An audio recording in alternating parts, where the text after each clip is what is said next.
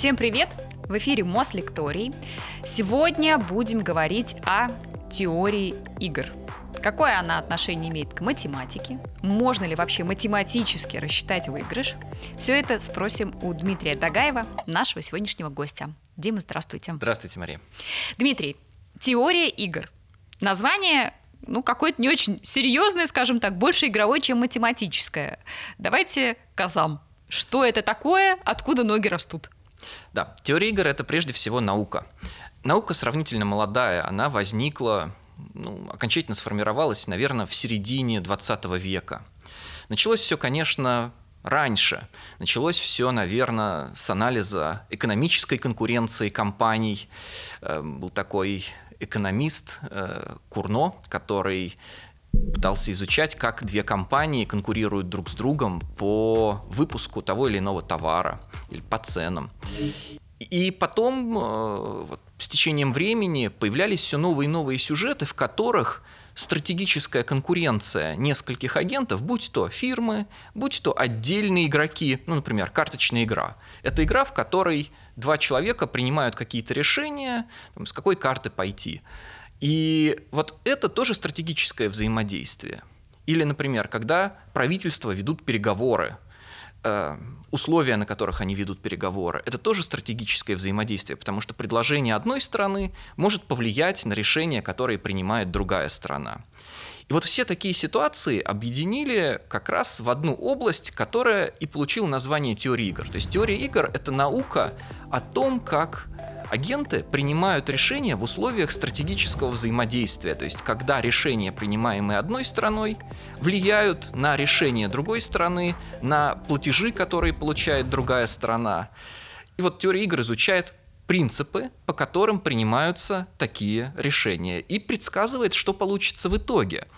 А еще подсказывает, а как, например, правильно провести аукцион, чтобы вот результат этого стратегического взаимодействия позволил тому, кто продает какой-то товар, получить максимальную прибыль за этот товар. В общем, теория игр это все про стратегическое поведение. Но это больше все-таки математика или это социальные науки? Или это что-то посередине? А, давайте так. С одной стороны, теория игр это самодостаточная дисциплина, в которой получено несколько очень красивых внутренних результатов. Эти результаты используют математические теоремы, продвинутые математические теоремы. И, например, Джон Нэш, который получил Нобелевскую премию по экономике как раз за теорию игр, как раз получил ее в том числе за э, один из ключевых результатов теории игр о существовании равновесия, которое потом назовут равновесием Нэша, в достаточно широком классе игр. Но потом оказалось, что теоретико-игровые концепции очень легко применять для анализа ситуаций, которые возникают в разных отраслях деятельности человека. И эти ситуации как раз возникают в самых разных науках. Они возникают в политологии, когда кандидаты конкурируют друг с другом на выборах. Они возникают в экономике, когда фирмы конкурируют друг с другом, выставляя цену. Они возникают в спорте, когда команды выбирают оптимальную стратегию для противостояния друг с другом. То есть на самом деле теория игр сейчас это некоторый набор инструментов для анализа тех взаимодействий, которые происходят в самых разных отраслях человеческой деятельности. Давайте тогда к понятиям. Э, вообще, вот, например, что такое игра, что такое игрок э, в рамках этой теории? Да, слово «игра» на самом деле имеет более широкий смысл, чем вот в таком общечеловеческом понимании. Попсовом, да, понимании. Да, потому что если для нас с вами игра это, ну там, шахматы, шашки, преферанс, то в теории игр игра – это любое взаимодействие между несколькими агентами, когда каждый из них принимает решение, а потом по итогам принятых решений каждым агентом определяется выигрыш каждого из них. Ну, например, все, что мы считали с вами раньше игрой, те же самые шахматы, шашки, это останется игрой и в таком теоретико-игровом смысле. Но помимо этого появляется как раз много других ситуаций. Например, торг на рынке, когда мы торгуемся за килограмм помидор, и когда продавец говорит, ага, по 200, мы говорим, ну давай 150, слушай, нет, 170. И вот в какой-то момент мы находим точку, в которой Оба, оба согласны продать или купить, соответственно, помидоры по этой цене. Вот то, как проводить эти торги, это тоже предмет изучения теории игр.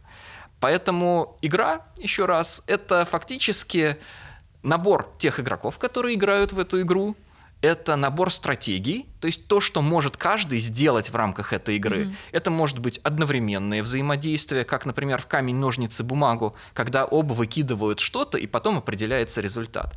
Это может быть последовательное взаимодействие, как в шахматах, когда сначала белые делают ход, потом черные делают ход. А, но важно, что в любом случае, после того, как каждый выбрал свою стратегию, в результате задается какой-то платеж – который получает каждая страна этого взаимодействия. Например, если мы говорим про шахматы, то это выиграл партию или проиграл партию, или сыграл в ничью в результате тех стратегий, которые выбрали оба шахматиста. Если мы говорим про торг, то это какова моя Э, полезность, которая может быть равна удовольствию от килограмма помидор, которые я купил, минус те деньги, которые я заплатил продавцу. А для продавца, наоборот, это вот выигрыш, который он получает от того, что он продал килограмм помидор. И вот после того, как заданы вот эти три ключевых компонента, кто играет в игру? Раз. Угу. Что каждый может делать? Два. И что кто получает по итогам выбранных стратегий? Три. Вот в этот момент говорят, что игра определена. И дальше можно абстрагироваться от реальной ситуации жизненной, помидоры, шахматы, шашки, и просто взять вот эту вот математическую конструкцию и попытаться с помощью определенных концепций решить эту математическую конструкцию. Решить это значит, например, найти то же самое равновесие Нэша. И оно скажет, что в равновесии, например, э, нужно продавать помидоры по 170 рублей. И вот окажется, что вот это то решение, которое сложится в результате игры. Мы сможем понять его до того, как мы приступим к этому торгу с продавцом. Это часто бывает полезно для чего? Для того, чтобы понять, а вообще нам стоит играть в эту игру или не стоит играть в эту игру. Или, если мы, например, организатор этой игры, а как нам придумать правила такие, что нам бы получилось в результате сделать то, чего мы хотим, Например, сделать так, чтобы голосование прошло честно. Или сделать так, чтобы аукционер э, получил максимальный доход за продаваемый товар. Вот это вопросы, которыми занимается теория игр. Вы заикнулись про равновесие, математическое равновесие. Что это в теории игр? И это необходимый всегда элемент э, игры или нет? Да, игра нужна для чего? Игра нужна для того, чтобы предсказать, что получается в этой игре. То есть модель мы строим, мы описываем реальную жизненную ситуацию, строя модель для того, чтобы помочь э, понять, что произойдет в реальном жизненном взаимодействии, для того, чтобы дальше уже как-то использовать эту информацию для собственного анализа или для чего-то еще.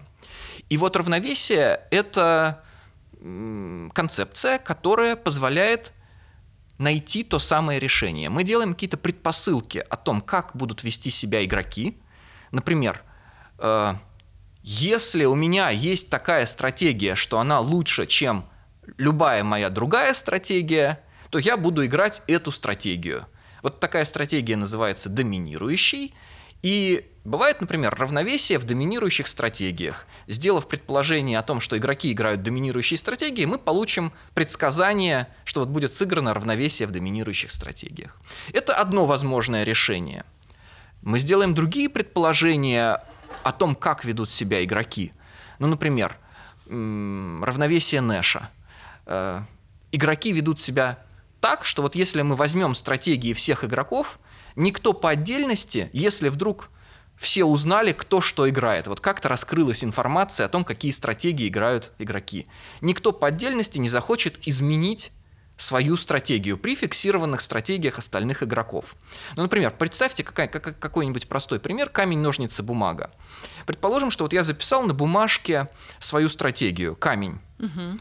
Вы записали ножницы. на бумажке свою стратегию ножницы. Мы пока не знаем, что получается. Вот мы хотим сыграть в эту игру. А потом приходит кто-то, э, наш общий друг, который нашептывает нам на ухо, что вот я собираюсь сыграть камень, а вот Мария собирается сыграть ножницы.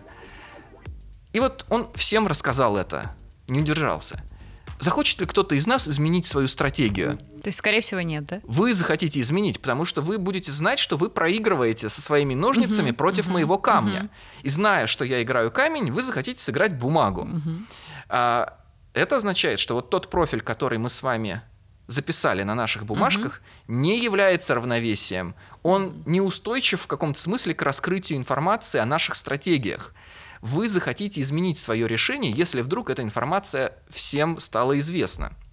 А вот иногда бывают ситуации, э, которые складываются так, что никто не захочет изменить свое решение. Ну, например, давайте представим ситуацию, еще одна очень известная игра «Битва полов». Есть муж и жена – и они решают, куда пойти сегодня вечером, на футбол или на балет. А, мужу чуть больше нравится футбол, жене чуть больше нравится балет, но каждому из них хочется провести вечер вместе друг с другом. Это они ценят еще больше. Проблема в том, что вот они оказались в разных уголках города, и давайте представим, что по каким-то причинам, например, 18 век, нет никакой связи между ними, а, они никак не могут обменяться этой информацией. СМС-ку не кинут. СМС-ку не кинут. И э, каждый должен выбрать, куда пойти сегодня вечером, на футбол или на балет. И вот они принимают это решение. И вот, например, если опять существует какой-то общий друг, который потом им, когда они запишут на бумажке свои решения, расскажет, кто куда собирается. Захотят они поменять свое решение или нет. Вот, например, если они оба собрались на футбол, то друг, рассказав о том, что оба собираются на футбол, в итоге никто после этого не захочет изменить свое решение, потому что им на футболе будет хорошо друг с другом, ну а мужу еще будет приятно от того, что он и футбол посмотрит. По отдельности никто не захочет отклониться. Это равновесие Нэша. Оба пошли на балет – то же самое. Это равновесие устойчивое к раскрытию информации. Э, никто не захочет поменять свое решение, если всем стало известно, что оба идут на балет. А вот если один выбрал футбол, а другой выбрал, выбрал балет, то тогда, например, мужу захочется изменить свое решение, потому что вместо футбола он лучше бы пошел на балет, где он сможет провести вечер вместе со своей супругой. Поэтому почему нам важны вот эти равновесия, чем они хороши? Они хороши тем, что они ну, фактически с большими основаниями могут претендовать на то, что вот эти ситуации будут разыграны в реальности в этой игре. То есть э, неравновесие, они неустойчивые. Кому-то стало, стало что-то известно, и они меняют свое решение. А вот равновесие, они хороши тем, что э, это устойчивая ситуация. А чем это, не знаю, отличается от логического мышления, например? Э, ну, просто логики банальной, которая присутствует в жизни любого, наверное, человека, теории игр. Или это одно и то же? Во многом принципы, по которым э, агенты принимают решения, и те предпосылки, которые мы накладываем на эти принципы, они основаны на логике рассуждений о том, кто сыграет э, какую стратегию. На самом деле теория игр это во многом про умение поставить себя на место других игроков и попытаться проанализировать, какие стратегии они будут играть. Э, то есть, если я, например, играю в какую-нибудь игру против оппонентов, ну, например, мафия, э, я мирный житель, я пытаюсь понять, за кого мне голосовать. Э, вот мне нужно попытаться проанализировать те фразы, которые говорили другие игроки. Мне нужно попытаться проанализировать те действия, которые они совершали в предыдущих раундах голосования, для того, чтобы вычислить, кто тут мафия, кто не мафия, и, соответственно, проголосовать за мафию. А, без того, чтобы попытаться понять, кто что будет делать, эта стратегия не будет успешной, потому что мне надо не просто самому проголосовать против соответствующего человека, но мне надо еще понять, а будут ли за него голосовать другие. А, иногда может быть выгоднее проголосовать э, за тех, кого поддерживает э, вот в этом вот голосовании большинство. Поэтому на самом деле теория игр это во многом как раз про умение мыслить, умение мыслить не только от себя, от первого лица, но умение мыслить от других игроков. И на самом деле, вот когда мы говорим, что мы решаем какую-то игру, мы во многом, да, используем математические методы, используем логические методы для того, чтобы найти решение этой игры. Так что да. Я уверена, сейчас у многих зрителей в голове этот вопрос есть. Можно ли с помощью теории игр выигрывать в покер, выигрывать в лотерею, в конце концов, не знаю. А, насколько это вообще возможно? Потому что есть, например, популярный фильм, да, как э, математики обыгрывают а, в э, казино там миллионы они, да, там выигрывают. Вот расскажите нам а, по поводу покера, например, ну, и давайте. по поводу лотереи по очереди. Тогда. Давайте по поводу покера. Действительно, покер это такое сочетание стратегической игры и игры удачи, где от того, какая карта выпадет на столе, э, в общем, может измениться мой результат. Угу. Поэтому мне нужно знать, в какой момент повышать ставки, в какой момент выгоднее выйти из игры и сбросить свои карты. А если это делать рандомным образом, то я, скорее всего, буду терпеть большие убытки. Потому что э, плохо совсем плохой картой делать большие ставки. Я часто буду проигрывать. Наоборот, если я буду ставить только с хорошей картой, то все игроки достаточно быстро поймут, что я делаю ставки только с хорошей картой. Поэтому мне нужно научиться каким-то образом смешивать свои стратегии. Э, чуть чаще все-таки играть с хорошей картой, но иногда допускать блеф. То есть иногда позволять себе э, поднять ставку, имея на руках такую спекулятивную карту, которая позволяет иметь какие-то шансы на то, чтобы э, выиграть этот розыгрыш. И на самом деле для расчетов покер это тоже достаточно тяжелая игра. Э, сейчас появились первые результаты вот, в теории игр про равновесие в простейших версиях покера. А, и э, это действительно сложные стратегии, то есть равновесие это то, как мне нужно играть с каждой имеющейся у меня на руках комбинацией карт. Вот это буквально алгоритм, который говорит, вот с такой картой делай то, вот с такой картой делай то. Это вот такая универсальная инструкция. И для того, чтобы найти такое равновесие, тоже потребовались достаточно серьезные вычислительные мощности. Тем не менее, оказывается, что с течением времени, по мере того, как все больше игроков узнают вот эти вот правильные стратегии или нащупывают вот эти вот правильные стратегии, обыгрывать их становится сложнее. Сложнее, потому что вот эти вот равновесные стратегии, они тем и хороши, что если все играют равновесие, то мне приходится играть это равновесие, никуда отклоняться мне невыгодно, и все получают э, не очень большой платеж. А вот если приходит какой-то игрок, который, скажем, имеет много денег, э, играет не по стратегии, просто ставит, ставит, ставит, ставит, ставит, то вот тут как раз и возникают возможности для того, чтобы найти момент, когда он поставит против твоей хорошей карты и в этот момент его поймать. Вот это как раз то, как теория игр помогает добиваться результатов в карточных играх, например. Вот сыграть теоретическое равновесие – это не всегда то же самое, что максимизировать свой собственный результат при каких-то непонятных стратегиях других игроков. Например, бывают игры, в которых игроки часто играют равновесие. Например, спортивные взаимодействия. Вот, например, давайте про пенальти поговорим немножко.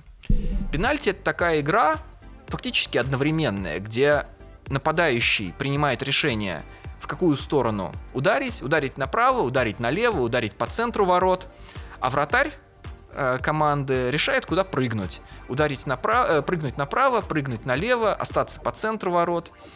И э, фактически сейчас игроки принимают решение одновременно, вратарь никогда не смотрит, в какую сторону будет бить нападающий, он просто не успеет прыгнуть после этого, если mm-hmm. будет смотреть за тем, куда он направляет удар. Поэтому вот вопрос. Э, какие стратегии играть? Если я нападающий и в течение всей своей карьеры буду бить всегда направо, то, естественно, вратари быстро поймут эту мою стратегию и будут эксплуатировать ее для того, чтобы часто отбивать мои удары. Поэтому, наверное, бить направо мне невыгодно. Бить налево все время, всю жизнь, тоже невыгодно. Значит, надо как- как-то смешивать эти две стратегии. С какими весами? Вот 50 на 50 пойдет или нет? Скажем, могу я достать монетку из гетер перед тем, как нанести удар, подбросить эту монетку, если орел, то направо, если решка, то налево. Это будет правильной стратегией или нет? На самом деле это будет достаточно хорошая стратегия, но не самая оптимальная. Не самая оптимальная, потому что в футболе на самом деле ударить направо и ударить налево это не совсем одно и то же, потому что э, в одном случае ты бьешь фактически открытой стопой, в другом случае ты э, по-другому ведешь стопу, да, ты ее вот так вот закрываешь в сторону центра, и контроль мяча в этих случаях разный, и частота голов в этих случаях разная. Поэтому исследователи что сделали? Они собрали статистику, отсмотрев огромное количество тысячи пенальти, пробитых в разных футбольных лигах, и посмотрели, с какой вероятностью забиваются пенальти, если игрок выбирает ту или иную стратегию, если вратарь выбирает ту или иную стратегию. И получили вот это вот, вот эту вот игру, когда стало известно, что если нападающий бьет направо, вратарь прыгает в ту же сторону, гол забивается в 70% случаев. Если нападающий бьет направо, вратарь прыгает в противоположную сторону, гол забивается в 92% случаев, ну и так далее.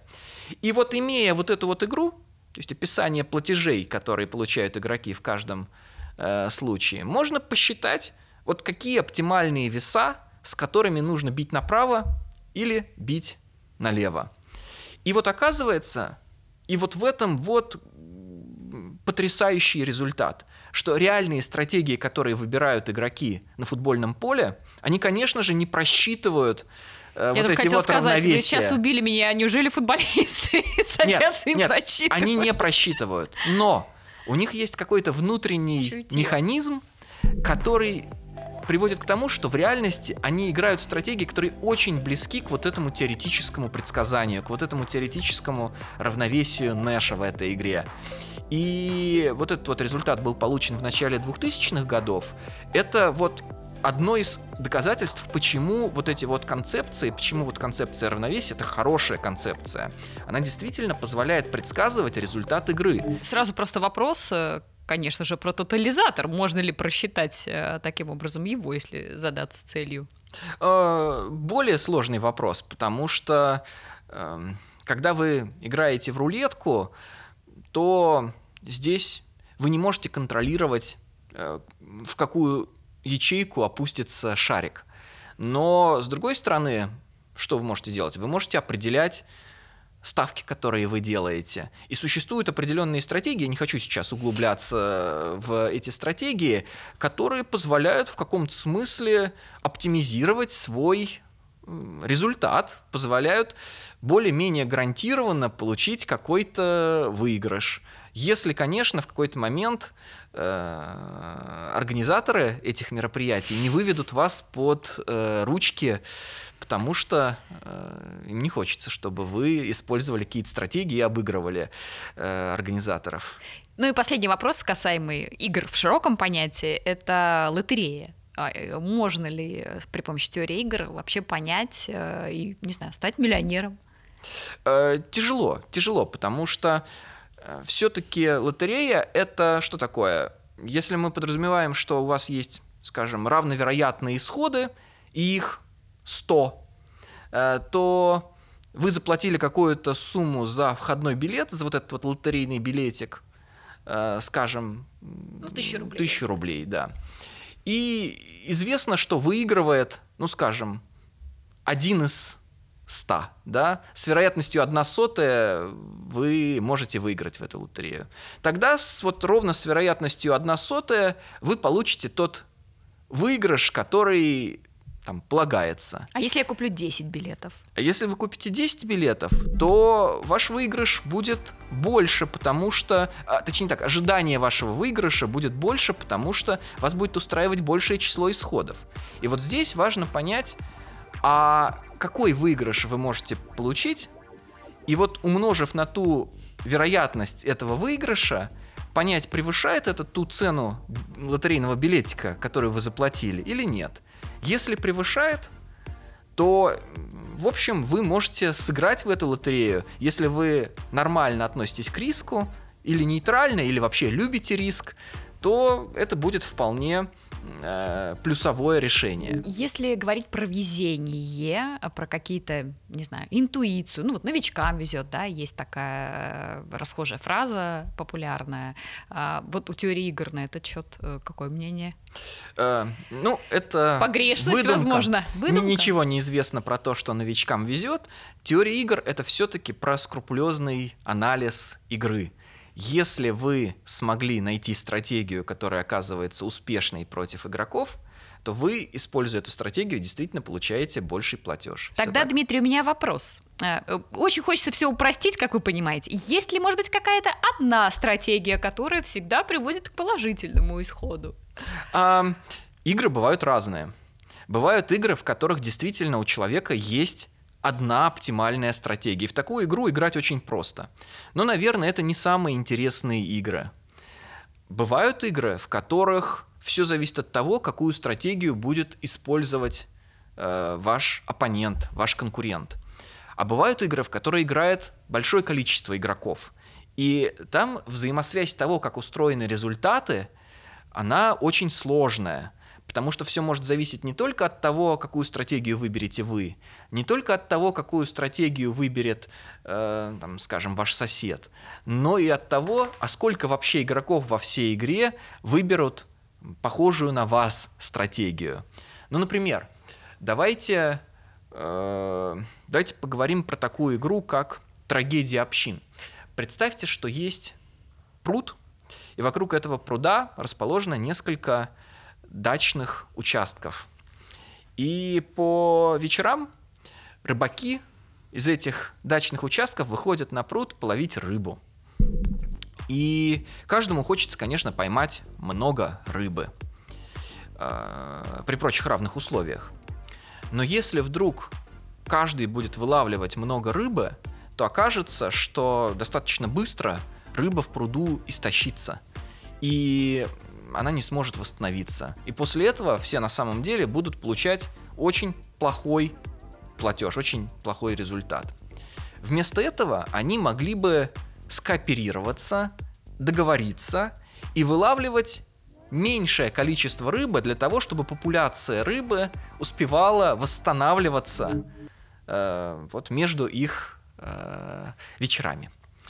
Если они смогут поддержать вот такую вот кооперацию друг с другом, то тогда каждый из них получит больший результат. Проблема в том, что для каждого из них по отдельности всегда выгодно отклониться. Ну вот все остальные договорились поддерживать, пусть и поддерживают А я 20 эту кооперацию, выловлю, а я да? выловлю больше рыбы. Мне же выгоднее. Но вот если каждый будет индивидуально действовать таким образом, то вот они скатятся в плохую ситуацию. Э, К чему это я? Это я к тому, что игры иногда бывают настолько вот удивительными, что даже если ты пытаешься играть свою оптимальную стратегию, и вот если все пытаются играть одновременно свою оптимальную стратегию, не факт, что тот результат, который получится в результате этого, для тебя будет хорошим. Ты в результате этого можешь получить более плохой платеж, чем платеж, который ты бы мог получить в, кооперативном, в кооперативной стратегии. Проблема этих рыбаков только в том, что у них нет механизма, который бы помог им договориться и не отклоняться от этой договоренности. Правильно ли я понимаю, что стратегия кооперации в данном случае, ну и вообще в жизни, она ну, лучше, чем все мне любименькой? В данной игре да, но опять же зависит от игр. На самом деле такая игра это не какая-то абстрактная модель. Если мы поговорим про климат, например, давайте вспомним Киотский протокол, который э, не закончился, в общем-то, какими-то существенными результатами, но тем не менее это была важная попытка договориться вот на уровне стран э, лимитировать выбросы вредных Углеродных. веществ. В чем была проблема? Проблема была в том, что не все страны присоединились к этому протоколу. Некоторые подумали для себя и решили, ну пусть другие ограничивают себя, если хотят, а мы будем выбрасывать столько, сколько нужно сейчас нашей промышленности. И отсюда возникает проблема, когда часть стран выполняет соглашение, часть стран не выполняет соглашение, некоторые страны начинают отставать в своем экономическом развитии. Они видят, что другие вот не присоединяются к протоколу. У них возникает вопрос, а почему мы должны тогда ограничивать себя, если, в общем, атмосфера одна, а другие страны себя не ограничивают? И было много попыток найти какое-то решение. Например, одной из попыток было создание рынка на вот эти вот выбросы. То есть та страна, которая не производит достаточное количество выбросов, то есть экономит на выбросах, она может продавать вот эти квоты другим странам, которым эти квоты нужнее для того, чтобы вот производить больше. И э, это, так, такие попытки тоже были. Они тоже, вот, к сожалению, к огромному сожалению, к успеху не привели, и поэтому вот сейчас мы во многом наблюдаем э, глобальное потепление, которое, я думаю, уже ни у кого не вызывает сомнения. Есть эксперимент заключенного, э, как-то так, по-моему, называется. Подроб... Да, дилемма заключенного. Дилемма заключенного, да. Угу. А можно поподробнее рассказать о ней и о каких выводах э, в общечеловеческом смысле можно ну, говорить, исходя из этой дилеммы? Да, дилемма заключенного, наверное, это самая известная игра в теории игр. Она появилась в начале 1950-х годов, но на самом деле сначала э, она появилась в рамках такой абстрактной математической модели игры, которая была призвана изучить, насколько э, люди склонны к кооперации. Э, вот давайте представим такую ситуацию. Э, двое грабителей договорились взять банк. Э, они договорились, что если их поймают, то когда каждому из них полиция предложит пойти на сделку со следствием, то они будут молчать, они не будут предавать друг друга. Ударили по рукам, договорились, пошли грабить банк, э, успешно ограбили банк. Э, на утро полиция видит разбитое стекло и видит подозреваемых, но, в общем, деньги найти не может. У них улик хватает на то, чтобы обвинить подозреваемых в мелком хулиганстве, ну, там, разбили э, окно в банке. Но вот в ограблении обвинить пока не может, улик недостаточно. Их ловят, отводят в разные концы следственного изолятора, каждому из них предлагают пойти на сделку со следствием. Выдать улики на своего напарника в обмен на смягчение наказание для себя. И это игра, потому что для заключенных теперь есть дилемма. Что делать? Молчать или выдать своего напарника? Если оба будут молчать, то полиции ничего не останется, как обвинить их в мелком хулиганстве, ну и, скажем, каждый сядет в тюрьму на один год. Если один выдаст улики на другого, а другой будет молчать, то тогда вся тяжесть в совершении ограбления ляжет на того, на кого выдали улики. Он отправится в тюрьму, ну, скажем, на 10 лет. На того, на кого улики не выданы, его можно обвинить только в мелком хулиганстве.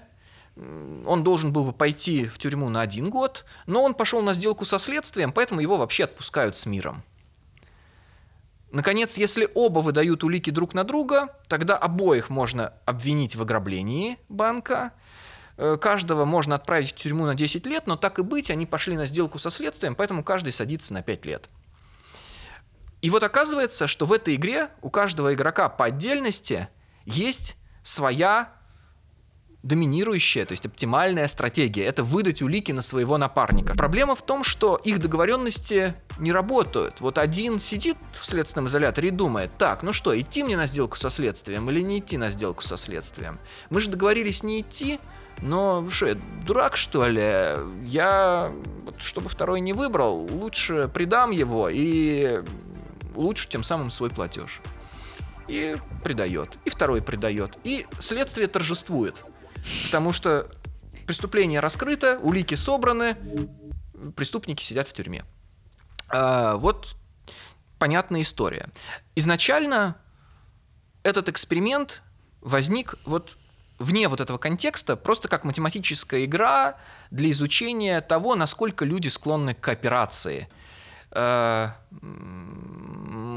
математики изучали вот это поведение людей, а потом для научно-популярной лекции с рассказом о вот этом эксперименте другой э, математик Такер придумал вот эту вот красивую байку, которая вот с начала 50-х годов и вошла в историю как э, дилемма заключенного.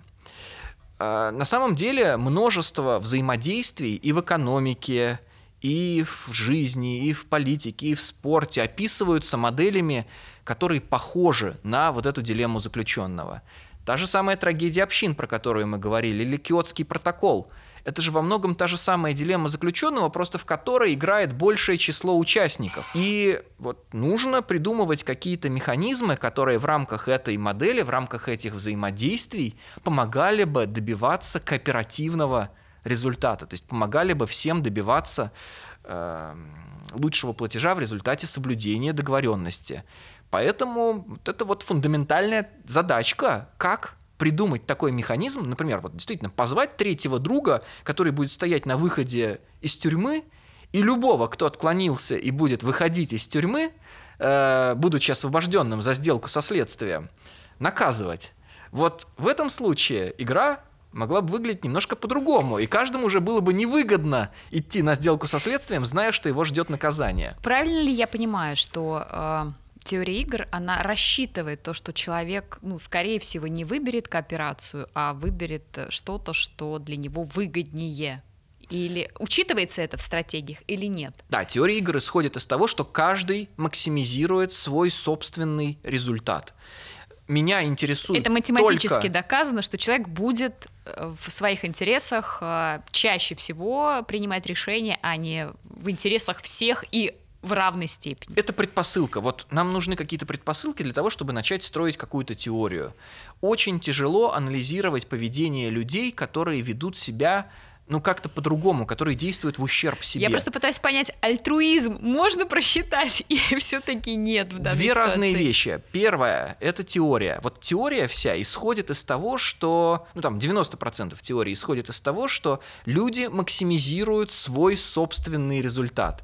Я хочу, чтобы у меня было больше всего денег, я хочу, чтобы я отдыхал больше всего времени. Я хочу, чтобы э, со мной вместе была самая прекрасная девушка и так далее, и так далее, и так далее. Вот это то, из чего исходит теория игр. Дальше э, на арену вступают экспериментальные экономисты, которые тестируют те предсказания, которые в рамках вот этих вот предпосылок возникают. И они проводят вот те самые эксперименты. И они исследуют, а вот действительно, бывает ли иногда так, что люди ведут себя по-другому? И вот они обнаруживают ситуацию, где кто-то, вот я почему-то из 100 долларов 40 отдал вам. Почему я это сделал? Может быть, потому что мы с вами хорошо знакомы. Может быть, потому что мне важно, какая у вас полезность и какое у вас будет настроение после нашей игры. И, соответственно, для теоретических экономистов это сразу становится поводом подумать, а вот что стоит добавить в их теорию для того, чтобы эта теория была более реалистичной. Может быть, действительно, в мою полезность входит не только моя собственная полезность, но еще и полезность, ну, например, членов моей семьи, или моего партнера, или моих знакомых – и так далее. Вот это то, как действует вот эта вот связка экспериментов и фундаментальной теории. А как вы считаете, Дмитрий, можно ли теорию игр э, применять э, в бытовых вопросах, в семейных отношениях, в отношениях с другими людьми. Ну, то есть играть э, не в рамках какой-то там кооперации и касаемо денег, заработка, стратегий, а в рамках личных каких-то историй, личной жизни? Или все-таки это не совсем этично? Э, конечно, можно. Когда вы будете думать, стоит ли вам ссориться, идти с соседом по поводу того, что он снова тренируется играть на скрипке, а вы хотите поспать, э, может быть, э, вы подумаете о том, что стоит поставить себя на его место, понять, что для него музыкальная карьера важна, и попробовать найти какую-то договоренность за чашкой чая с шоколадкой э, о том, что Вы как-то разделите время, когда можно играть на скрипке, когда нельзя играть на скрипке. А он, может быть, когда станет профессионалом, даст вам билеты в консерваторию, и вы сможете насладиться прекрасной классической музыке уже, музыкой уже в консерватории. Вот это способ найти тот платеж для каждого из вас, который позволит э, улучшить ваш результат при фиксированной стратегии другого игрока. Другой пример. Например, я хочу похудеть. Э, и у меня не получается похудеть, вот заставить себя вообще никак не получается, ходить, тренироваться, непонятно.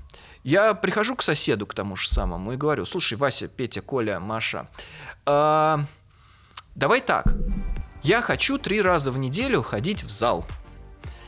И давай я буду присылать тебе фотографии из зала, а если не пришлю три раза в неделю фотографии из зала, то я тебе 5000 рублей за каждую неприсланную фотографию. Казалось бы, я зачем-то ставлю себя в проигрышные условия, рискую кому-то там какие-то деньги, э, если вдруг не попаду в зал. Зачем?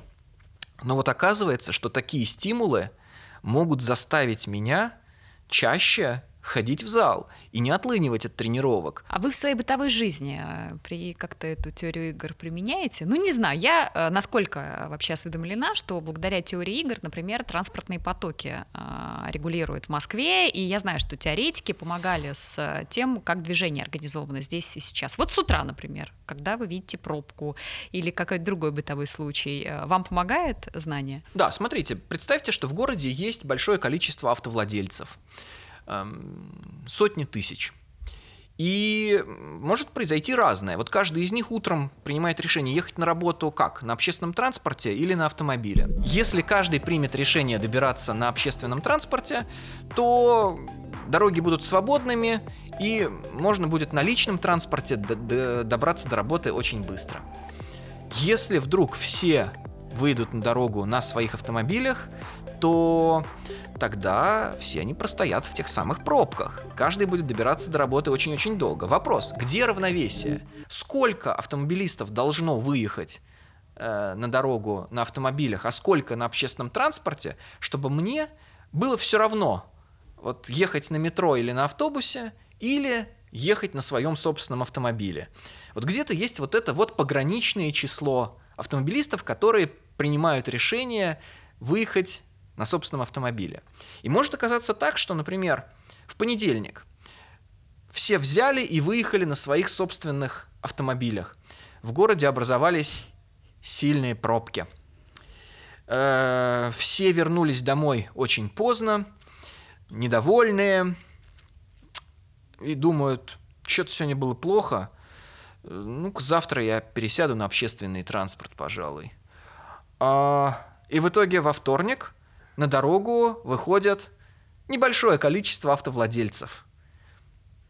Все возвращаются домой. Слушай, дороги были пустые, зачем я ехал на общественном транспорте? Давай завтра я снова поеду на автомобиле и так далее. То есть вот здесь стратегии, которые выбирают другие автомобилисты, э, важны для того, чтобы принимать свое собственное решение.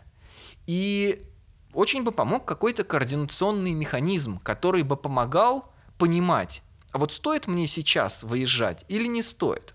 И вот известные сервисы, которые позволяют отслеживать пробки, они как раз и являются таким координационным механизмом. Они говорят, слушай, пробки 10 баллов, даже не пробуй.